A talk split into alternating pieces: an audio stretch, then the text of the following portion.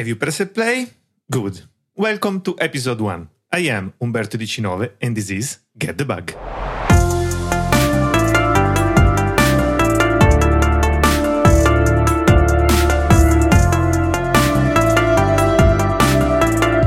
A podcast that explores the question what if insects are the next game changers?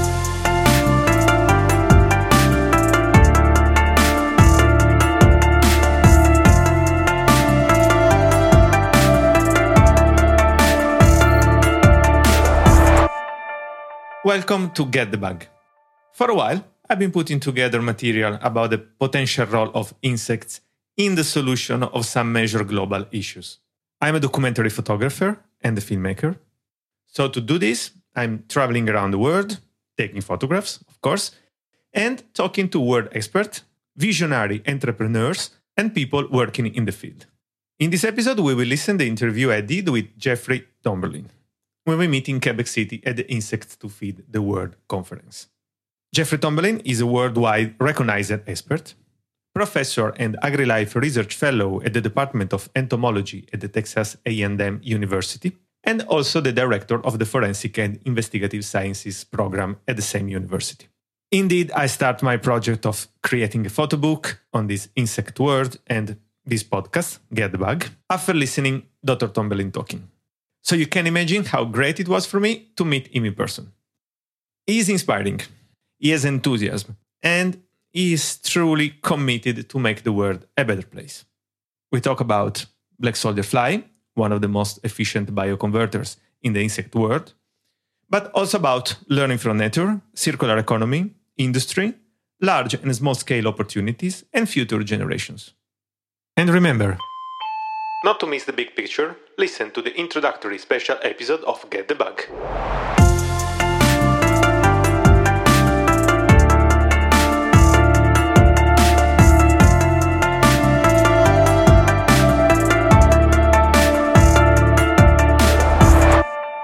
Our approach to insect has changed a lot in, in the last few decades. You recently published an article on this topic with Arnold van Huis, who will also be a guest on this podcast. The title was Black Soldier Fly From Pest to Crown Jewel of the Insects as Feed Industry. And you said in this article that change occurred in the 80s, initially for their role in forensic entomology. So, one of your areas of expertise. Yes. So, my background really is decomposition ecology, and I look at how nature recycles nutrients with applications in different areas. Uh, forensics is one area, sustainable agriculture, black soldier fly production, all various areas, but from a common source. Uh, what's interesting about our concept of what nature is, is our uh, ability to quickly designate something as good or bad before we truly understand it. And the black soldier fly is a great example because historically it was thought of as a pest. But once we started studying the species and learning about what it did, we realized quickly it was actually quite beneficial. And this early work led to very basic methods for mass producing the insect. And, and what's fascinating about those initial methods is that today some might say, oh, those are very basic. They're not very complex. They're not very modern. But they work just as well and they can be integrated any, anywhere in the world. All you need is passion, commitment, a willingness to learn, and a willingness to get your hands dirty. And that's easy. And so people can do this. And that's what makes it part of the crown jewel. It's not restricted, it is owned by the world. And I think a lot about with my research program. And I see all of these different programs around the world, research areas, and different labs coming and working on it. They're not working with me. And you know what? That's fine. That's perfectly fine because it's not about me. It's about the species and how we can use it to make the world a better place. I am so proud every time I read a paper and I see a new person on it that I don't know. Like coming to this conference, I noticed probably 30, 40% of the people I've never met before. That's one of the best things ever. That means we're growing and attracting new people. So I'm always very excited about that. Yeah, indeed, I am one of these uh, new people. And, and I agree key point is insects are not a restricted resource. And with them, let's say, we can make the world a better place. And it seems to me that the whole Insect to Feed the World conference is full of this good energy and, uh, and willingness to, to share and to improve. I've been studying black soldier fly for 25 years. Every day I learn how much I don't know. And it's kept me humble, it's te- kept me hungry, and it's kept me engaged. And I will continue to uh, support this industry. I will continue to promote it um, as long as I feel as I have something to contribute. And there's no better feeling to watch a person um, come in and show that they've been able to adapt this technology and apply it. That is what makes me feel like I have I've contributed to this world in a positive way, and uh, I will always remain humble because there's so much left to be done. Yeah, let's talk more about that. The impact insect farming could have and why we need it. Sure. So I think what we're really beginning to recognize is that nature is uh, presenting tons of opportunities for us to develop new strategies to be more efficient with the resources that she provides us. Um, we have limited resources. We recognize that we need to be better with how we use them, but also how we manage the waste products that are produced from those resources to develop this more circular economy. The idea being that if we work together collectively, globally, we can make more with less, but we can also have less of an impact on the planet itself, therefore ensuring resources for future generations.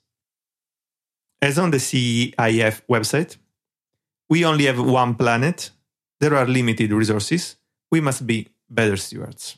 The first time I heard about the, the Center for Environmental Sustainability through insect farming was in 2020, and it was the subject of your AgroInsecta speech. At the time, it was just a project, and now, thanks to the 2.2 million grant you received from the National Science Foundation, it's a reality. So, first of all, congratulations. and then the question is what does this tell us about the state of the sector?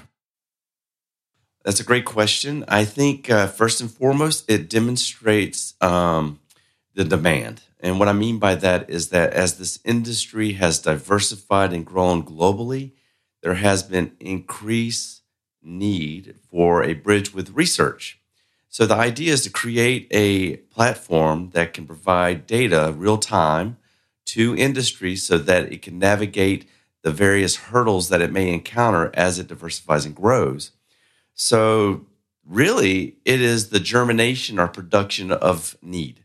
And we were able to fill that need. And so, through the National Science Foundation of the United States, in cooperation with Mississippi State University, IUPUI University, and Texas A&M, we were able to secure funding from NSF that allowed us to create this platform where industry can partner with us and fund research for real-time results. At the same time, train the next generation of employees that will work within these facilities. But this is just the beginning. Uh, we are looking to expand to include other entities around the world, academic and industry, and we look forward to that. Uh, the environment we're trying to create is a collective community of cooperation and collaboration. Indeed, I decided to do this podcast and the photo book because of this approach. Most of the stakeholders are motivated by this opportunity to change. And it also seems to me that industries are cooperating more than competing. Historically, industries or companies operate in a silo, in a bubble.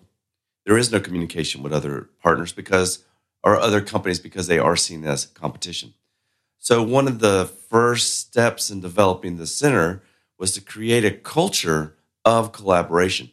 That the realization that the space is so large that there's room for many companies to be successful.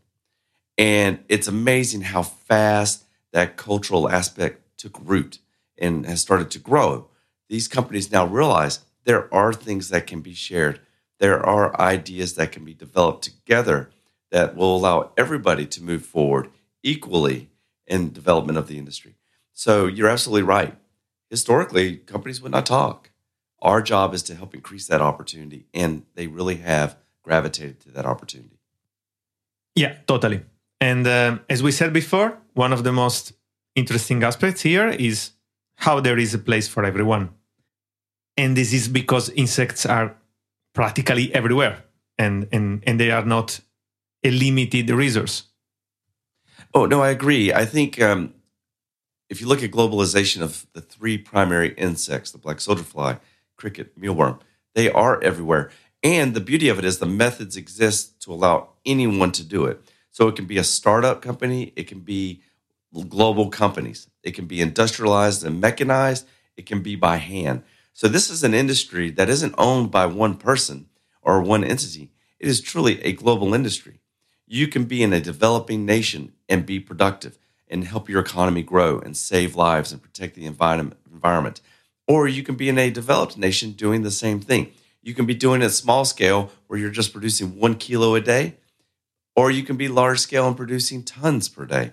So that shows the complexity and depth of the industry. That's why there's so much space, plenty of opportunity across scales, plenty of opportunity across technologies, plenty of opportunities throughout the world. And I think we, we also agree that discussing and promoting insects as food and feed is strategic at the moment. Insect farming can play a part, but for that to happen, we have to go over a, a lot of barriers. One of the things to do is building or rebuilding, in some cases, a culture of insects as food for animals and for humans. And um, about that, about this necessary reframing, I have three questions that maybe you can answer at once. So, first of all, what do you think right now is the most convincing argument for changing habits for consumers and producers? The second one, has this argument changed over the last years? And lastly, do you think this really is the best argument? Or from your point of view, is something else more relevant?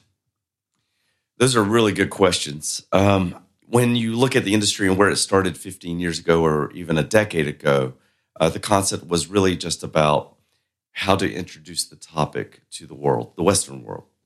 I think what we're seeing now is that what we view as an insect actually is um, actually quite complex and is comprised of many opportunities. And I think that's how you sell it to the public is it's not about the insect, it's about what it offers society. And those benefits to society can range from capitalistic gains, i.e., developing a business, developing an industry. It can also include the sustainability side. And I think with the efforts that we see globally in terms of conservation and sustainability, that's actually fueled this industry. And that is people have learned about the insects as food and feed sector because of the benefits that it brings to the world. But also, when we think of people like Joseph Yoon and other chefs that are out there promoting the industry from a food side, it also shows that it can be good, it can be fun, but it's also part of a global culture. When you think that 2 billion people around the world have been doing it for millennia, it's partly education. So I think if I were asked how would I how would I engage the public is I would start with it's something that's been around, it's something that offers a lot of benefit, it's something that offers a lot of opportunity.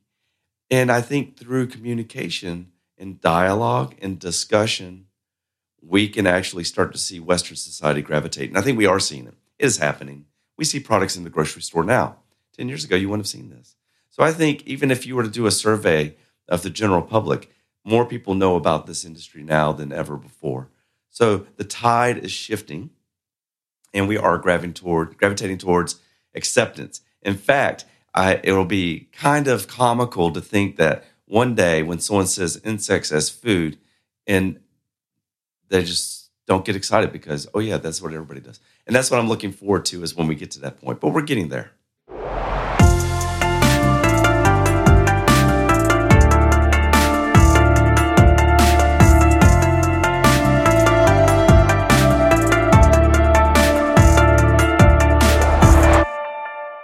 So you listen to Dr. Tomberlin, professor at the Department of Entomology at the Texas A&M University. You can also listen to Dr. Tomberlin's TED Talk on YouTube.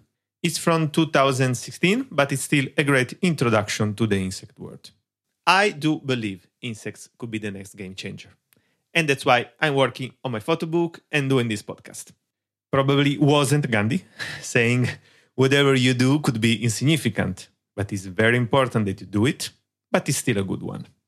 So please subscribe to Get the Bug and share it with everyone you know who cares about the environment, is curious about life science, and is open to new ways of thinking. Thanks for listening. This was Get the Bug.